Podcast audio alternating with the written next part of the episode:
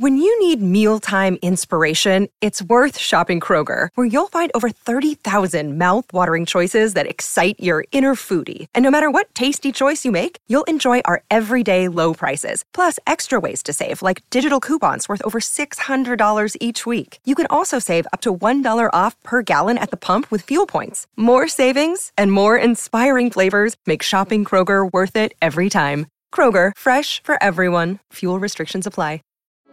Support for this podcast comes from Frito Lay in the 2023 Snack Bracket Championship. The Frito Lay Snacker Challenge is underway, and fans are voting on their favorite snacks to crown champion. We're talking about prime time matchups between the best 64 snacks in the land. Will Ruffles Ridges reign supreme?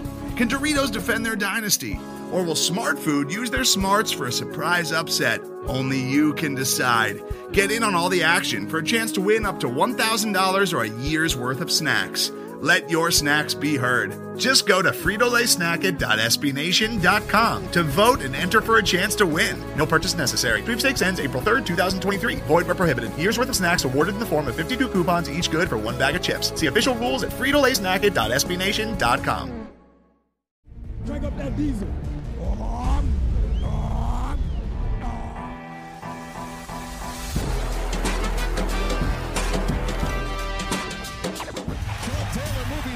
Backwards, trying to find running room, and he's still on his feet.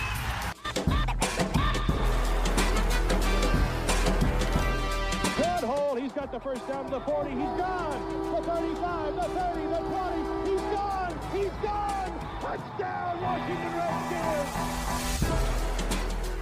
What's good? Welcome to the Pigpen Podcast. I'm your host, Denton Day, at the Denton Day on Twitter. It is Dallas week, baby.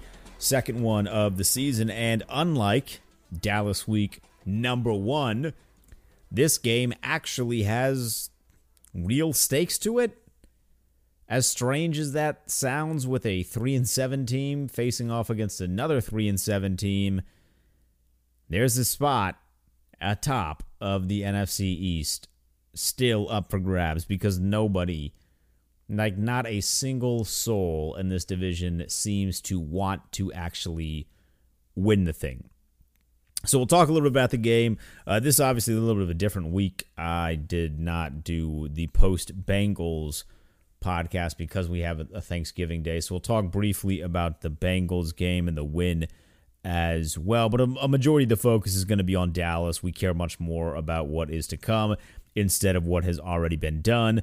Ooh, bars. Okay, so I came across this stat that it hurts a little bit. It like it seems lopsided. Like this this stat does seem lopsided, but on Thanksgiving, the football team is 1 and 8 against the Dallas Cowboys, which that just doesn't seem right but it's been verified by multiple sources. I went back and looked at, at some of the records, and it, it is accurate. We are one in eight against Dallas on Thanksgiving, with the lone win being the Robert Griffin season and the Robert Griffin game, where he just absolutely torched Dallas's defense. It's a 4 4 2 40. Where's number 11? Griffin keeps it. He's got him downfield. Robinson for the touchdown. And that was one of the great plays, right? The the touchdown pass to Aldrick Robinson for those counting. That solidifies my quota of two Aldrick Robinson references on the podcast throughout the season. So boom goes the dynamite there. I also love this is the first time I had really went back and kind of checked out some of those highlights, and this one had been floating around on Twitter. I also love how Joe Buck is literally giving you stats on Aldrick Robinson and his 40 time right before Robert Griffin and Aldrick Robinson torched the Dallas secondary. I must have been super hype watching that the first time, and obviously it's been almost 10 years since then. Uh, I didn't notice that though, so I think that's that's pretty hilarious.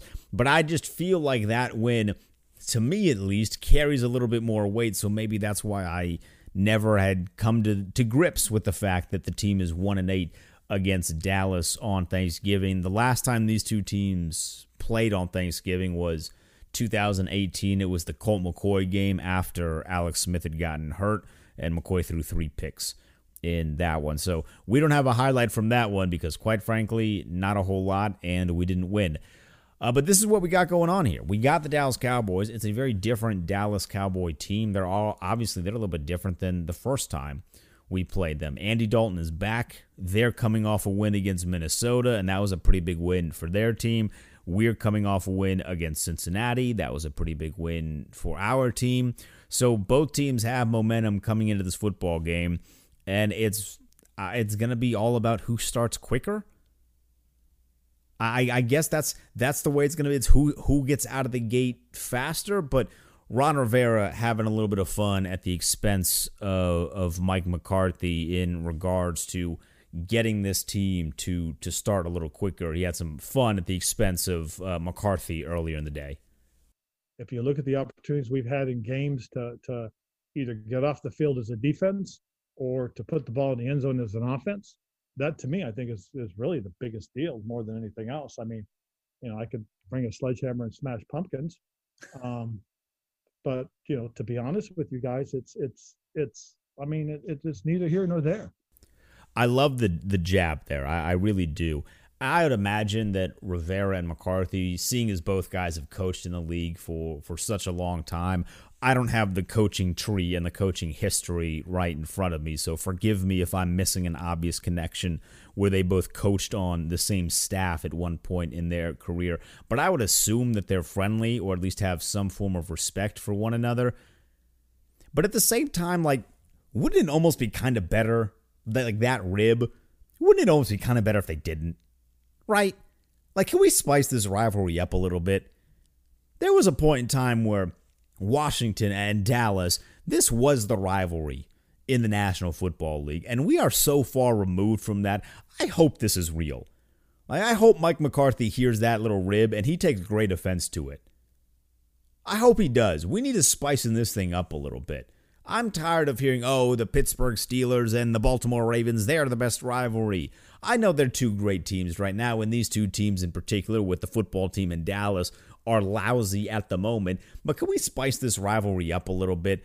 I was not, I didn't have the privilege and the honor, the luxury, really, to be around for some of these great rivalry moments throughout Washington and Dallas history. I've seen all the videos, I've heard all of it. My dad, my grandfather listening to local radio here with guys that were fortunate enough to, to be around. Some of them were at the game when they're chanting, We want Dallas. I've heard all this history stuff. I haven't been alive for it. I had we had the Monday night stuff with Santana Moss. That was great. We had the Robert Griffin years. That was great. But I want a little bit more out of this rivalry for me personally as a fan. I'm selfish. I'll admit it freely. I am selfish. I want more out of this rivalry. I want it to, to be spiced up a little bit. And I know that because these two teams aren't good now, they won't any, be anywhere near as as big as the Pittsburgh Steelers and the Ravens are this season. But we need to start something here. We know Ron Rivera is going to be with us for a long time. I think Mike McCarthy is going to be with Dallas for a long time. Don't particularly care either way. But spice this rivalry up a little bit. I want to see a little bit of chippiness on, Thursday. You know, I want to be sitting there kind of coming in and out of the food coma, maybe getting another plate, getting a little bit of those sweet potatoes in, maybe a little bit more ham. I think I'm doing Chick fil A nuggets. That hasn't been confirmed yet, but we're going all the way wacky this Thanksgiving for me because who the hell cares? It's 2020 and coronavirus is running rampant. So if I want Chick fil A nuggets and a big Chick fil A platter on Thanksgiving, I'm going to get myself one. Well, I want to be going in and out of these food comas after watching the boring ass Lions game, whoever they're playing, to start the day. And I want to see some chippiness in this game. Liven this thing up a little bit. Let's have a little bit of fun. It's Thanksgiving. Get a little chippy. Just be smart about it. And we know it's going to happen because you know somebody on the Dallas Cowboys roster is going to take a shot at Jon Bostic. I don't know who it's going to be, but somebody's going to do it whether it be Amari Cooper or CeeDee Lamb on a crackback block, one of the offensive linemen just not caring and, and driving him to the ground on a block or ripping at his face mask. Jon Bostic is not getting out of this game unpunished. It's look, the boys police themselves. He didn't get suspended for the hit. I'm not here to argue the suspension. Should he have been suspended? Should he not have been suspended? That we don't have time for that. That was again weeks ago. We are not too concerned with what happened in the past we're looking forward here, but you got to understand something is coming his direction. Somebody is going to to make him pay for the hit that he did on that he had on Andy Dalton Because Lord knows, no one came to the fence of Andy Dalton in the game. And I'm sure the players were chastised for that, as they should have been, because how do you not defend your quarterback in that scenario? So we know it's going to get somewhat chippy just revolving Jon Bostic, but let's feed into that chippiness a little bit. Don't be dumb. Don't draw stupid penalties, but feed into it a little bit. This is a rivalry game. I want to feel it. That's what I'm looking forward to. Not not the like Jon Bostic getting killed, but the chippiness of the game. I'm looking forward to this feeling like an actual rivalry game. Even though the NFC East sucks, first place is up for grabs here. I don't think we're a good enough team to win this division. And, you know, in a weird way, I don't know if I want to win the division from a long term perspective. But it's Dallas week, and I don't want to lose to the Cowboys. If we can sweep the Cowboys in 2020, sign me up for that. Sign me up for that. I want to see us sweep them. I want to see them in their home stadium have to leave tail between their legs. They're going to have to go back to their families all depressed on Thanksgiving, not going to have a great uh, a, a, full stomach. I don't I don't care about that. Like I don't I want them to be to to have a very bad holiday season. Their appetite needs to be gone. Don't need any of that. I want to sweep the Dallas Cowboys. So uh, obviously, there's a lot to to look forward to. Uh, in terms of what we saw in the first game, how we can continue to build off of that. I do think a lot of that falls on the offense. Prior, I would say actually that probably was the best offensive performance the team had. And I think Alex Smith is moving the ball significantly better now. Of course, he didn't play in that game, it was all Kyle Allen, but I think Alex Smith and the offense are getting in a bit of a groove. You want to see them start quicker, yes. Uh, but Scott Turner, who's a guy we have criticized on this podcast pretty significantly over the past few weeks, I think it's fair if we're going to criticize him, we have to praise him when he's doing good. And what I've seen from from Scott Turner is play calling and the offense, specifically against Cincinnati, I was very pleased with. Uh, I thought the tight end sneak was fantastic. Uh, I thought some of the a lot of the route concepts have gotten a whole lot better. You know, I, would be scrolling through Twitter the first few weeks of the season, and there's all these people on Twitter that'll that'll break the plays down, whether it be at the you know the cream of the crop, the guys at ESPN or some of the more local guys. I mean, even here on Hogs Haven, Mark Mark Tyler does a fantastic job breaking down plays, and everyone's breaking down these plays, and you're seeing the the route concepts with the wide receivers, and everybody is is unbelievably jumbled. There's no there's not adequate spacing between the guys, and it made Dwayne Haskins at the time it made his job significantly more difficult to actually make some of these throws. And I think now that we have ironed out who our, our three and four main receivers are, obviously Terry McLaurin is, is the number one guy. But now that we know we can trust Cam Sims and we can trust Isaiah Wright, and now Steve Sims is back in the picture, now that we have those four guys and they seem to know what they're doing pretty well, the concepts seem to be working significantly better. Now, Alex still has to make some, some throws. He, he missed one to Terry on a crosser that would have been a huge play while he was scrambling. That That's a miss. Uh, so the quarterback needs to make the throws, but the concepts and the spacing of the offense has been uh, a lot better than what it was to previous points this season. So that's a big time win. And then back to that tight end uh, sneak. I feel like the best play calls are they're a, they're a mix between innovative – and stuff that you should have seen coming. And the tight end sneak is kind of the perfect example of this. It's innovative because you don't anticipate the tight end sneaking the football, but after it actually happens, you kind of sit there and as it marinates, you think to yourself, well, duh, I, I should have seen this coming. Logan Thomas played quarterback in college and he started in the league as a quarterback. Like, I should have seen that coming. Those are the best play calls for me. It's innovative, but at the same time, it's something you should have seen coming. And I think a lot of defensive coordinators look past things like that. Now, I don't want the tight end sneak to be something that happens on a consistent basis, obviously, because then it gets predictable. But I thought at the time it was a really great play. And hopefully, for Scott Turner's confidence as a play caller, that boosts it. And hopefully, he gets more confident as he's moving forward. And we can start to see similar Similar things like that, whatever that even means. Like again, no, we don't need to frequently see the tight end sneaks. I don't need a whole lot of like weird, crazy reverses and, and jet sweeps all the time. But continue to get innovative and continue to get more confident in the play calling, and eventually we're gonna score on the opening drive.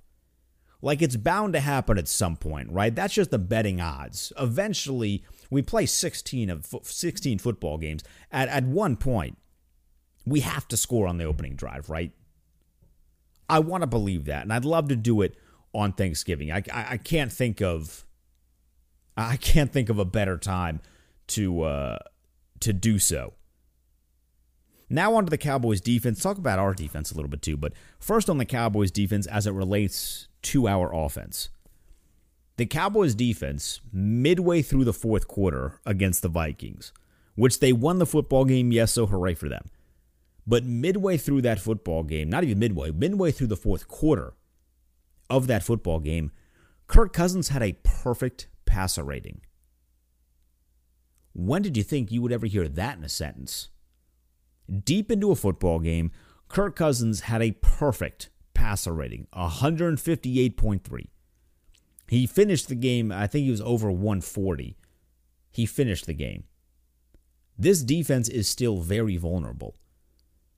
And if we traded or if we let Kirk Cousins go in order to bring in Alex Smith, I think it's only fair to maybe not anticipate Alex to have a perfect passer rating. I mean, the the perfection thing was was great. Quite frankly, it was it was jaw dropping. I saw that live as I was doing my my national NFL show. I saw that live and I was like, this has to be a mistake, but it wasn't. Kirk Cousins didn't turn the ball over.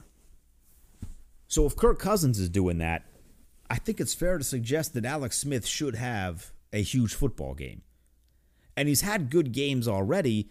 The problem is he has the turnover issues. Well, this seems like the game to not have the turnover issue. Dallas' defense struggles with forcing turnovers, and if Kirk Cousins can perform well against the Dallas defense, Alex Smith should be able to perform well against the Dallas defense. We let Kirk walk for Alex Smith, a decision I agree with. We paid Alex Smith a huge extension. Up in the air on that one, but it happened. This is a game that Alex Smith should perform very well at. At least over 250. You want to flirt with 300, sure. You get over 300, great. But don't turn the ball over. We've seen the defensive backs for the Dallas Cowboys have issues with our wide receivers, specifically Diggs and Terry McLaurin, which is a matchup I would like to see exploited again on Thanksgiving. Take advantage of those matchups. And if I remember correctly, Cam Sims hadn't really come into his own yet the first time that we played Dallas. I don't even know if he played that game. So utilize Cam Sims. He's getting a lot more snaps. He's not getting as many balls thrown his way. At least didn't feel like he did against Cincinnati. But utilize Cam Sims more. Let, let's really exploit this Dallas secondary because I don't think they're very strong. I don't think their defense as a whole, in fact, it's historically bad for Dallas defenses as a whole. Exploit that. And I liked what we did running the football. Antonio Gibson got 16 touches, 16 carries running the football, a couple more passes caught. You know, I'd like to run the ball a little bit more, but we spread the wealth pretty well. McKissic got some good carries. Uh, Peyton Barber played his best game so far, I thought, in terms of uh, bringing something different. He didn't score a touchdown. I know in one of the games this year, I think it was against Philly, he scored a touchdown. But I thought Peyton Barber had some really good runs and some really good carries against Cincinnati. I liked that balance. I would like to keep that moving forward. Still, though, with Gibson getting the bulk of the carries, I, I think he should be the penciled in running back number one to this point in the season. Uh, I would suggest that he's earned it, but I still like the use of McKissic out of the backfield. He's a great pass catching running back and continue to get innovative and creative with getting Gibson and McKissic on the field at the same time. Both of those guys can line up in the slot. I think we'd favor Gibson doing so, but McKissic, it's something he's certainly capable uh, of as well. Continue to get creative offensively with getting those two guys on the field at the same time and force matchup issues for the Dallas Cowboys. Okay, transitioning from their terrible defense to our less than terrible defense. The last time we played the Cowboys, the defense held Ezekiel Elliott to 45 yards on 12 carries. This is a crazy statistic now. So make sure you're sitting down, especially if you know how good Ezekiel Elliott is. The game against Minnesota was the first time in week 11 of 2020. It was the first time all season that Zeke had eclipsed 100 yards in a game. That's mind blowing. Mind blowing. Ezekiel Elliott is a fantastic running back, and he took him until week 11 to eclipse 100 yards in a game. Let's not make that a consistent thing. The defense has struggled with the with the run game in recent weeks. Thought they played well against Cincinnati. Of course, having no Joe Mixon uh, certainly helped. But let's be more like what we were the first time we played. Our defensive line had a field day with the Dallas Cowboy offensive line in the first matchup. They sacked the quarterback six times, three on Dalton, three on the JMU, what is DiNucci or whatever his name was. They sacked him three times. The defensive line had a field day with the Dallas Cowboy offensive line, and it seemed, I guess we'll have to wait until Thursday to actually confirm this but in the game against Cincinnati, it seemed like Chase Young started to get his mojo back a little bit. If that's the case, because in previous weeks, Chase Young was playing frustrated. And I thought that was one of the reasons why the plays that we expect him to make and the plays that you want to see on the box score, those weren't happening because he was playing frustrated. It seemed like he got his mojo back last week against Cincinnati with some of the plays that he made. We saw him animated on the sideline, pumped up, having a good time. Get to the quarterback. Uh, I want to see Chase Young get to the quarterback. I want to see the defensive line continue to perform very, very strongly and give the Dallas Cowboy offensive line nightmares. I was also very pleased with the performance of Ronald Darby, who I thought was excellent against Cincinnati the Bengals have some good wide receivers. I mean, AJ Green isn't quite prime AJ Green anymore, and Tee Higgins is still young, but the Bengals have some good receivers, and they made an effort to attack Darby, and Darby held his own. I I thought he played exceptional against Cincinnati, and if that's a consistent thing moving forward with Fuller on one side and Darby on the other side, that's a pretty good tandem. You know, if we keep Fuller at corner and instead of consistently moving him on certain plays to safety, which I don't hate, but I would rather him play the cornerback position long term, those two guys on the outside is a pretty good tandem. And Dallas has two good wide receivers. CeeDee Lamb is awesome. We saw the catch he made against Minnesota. Not many guys can do that. Amari Cooper, while overrated, is still good. Uh, he's that contract was silly, and I'm consistently reminded that I'm very happy that our organization did not pay him that contract. But that's going to be fun matchups to see. Fuller against CeeDee Lamb, Fuller against Amari Cooper, Darnold against CeeDee Lamb, Darnold against Cooper. Or Darby, not Darnold. Sorry, I got mixed up there. But Darby against CeeDee Lamb, Darby against Cooper.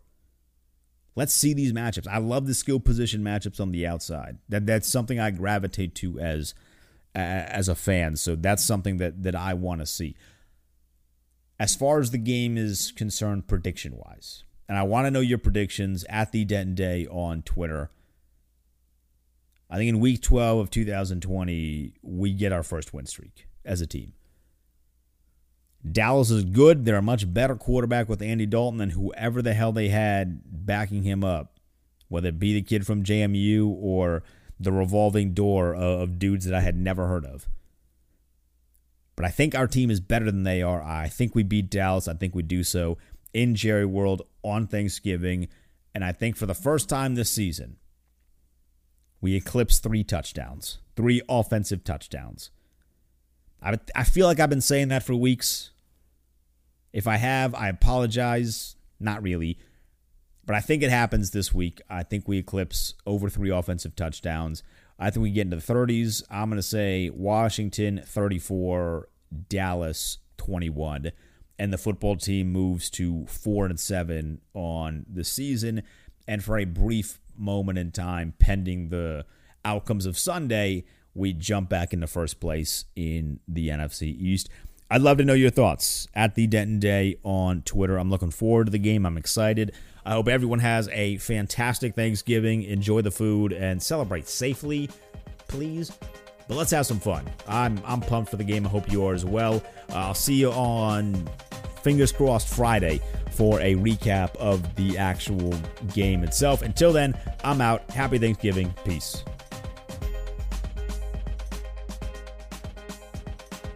Support for this podcast and the following message come from Corient. Corient provides wealth management services centered around you. They focus on exceeding your expectations and simplifying your life. Corient has been helping high achievers just like you enjoy their lives more fully, preserve their wealth, and provide for the people, causes, and communities they care about. As one of the largest integrated fee only registered investment advisors in the U.S., Corient has deeply experienced teams in 23 strategic locations. Corient has extensive knowledge spanning the full spectrum of planning, investing, lending, and money management disciplines. Leverage Corient's exclusive network of experts to craft custom solutions designed to help you reach your financial goals, no matter how complex they may be. Real wealth requires real solutions. For more information, connect with a wealth advisor today at corient.com. That's C O R I E N T.com. Corient.com.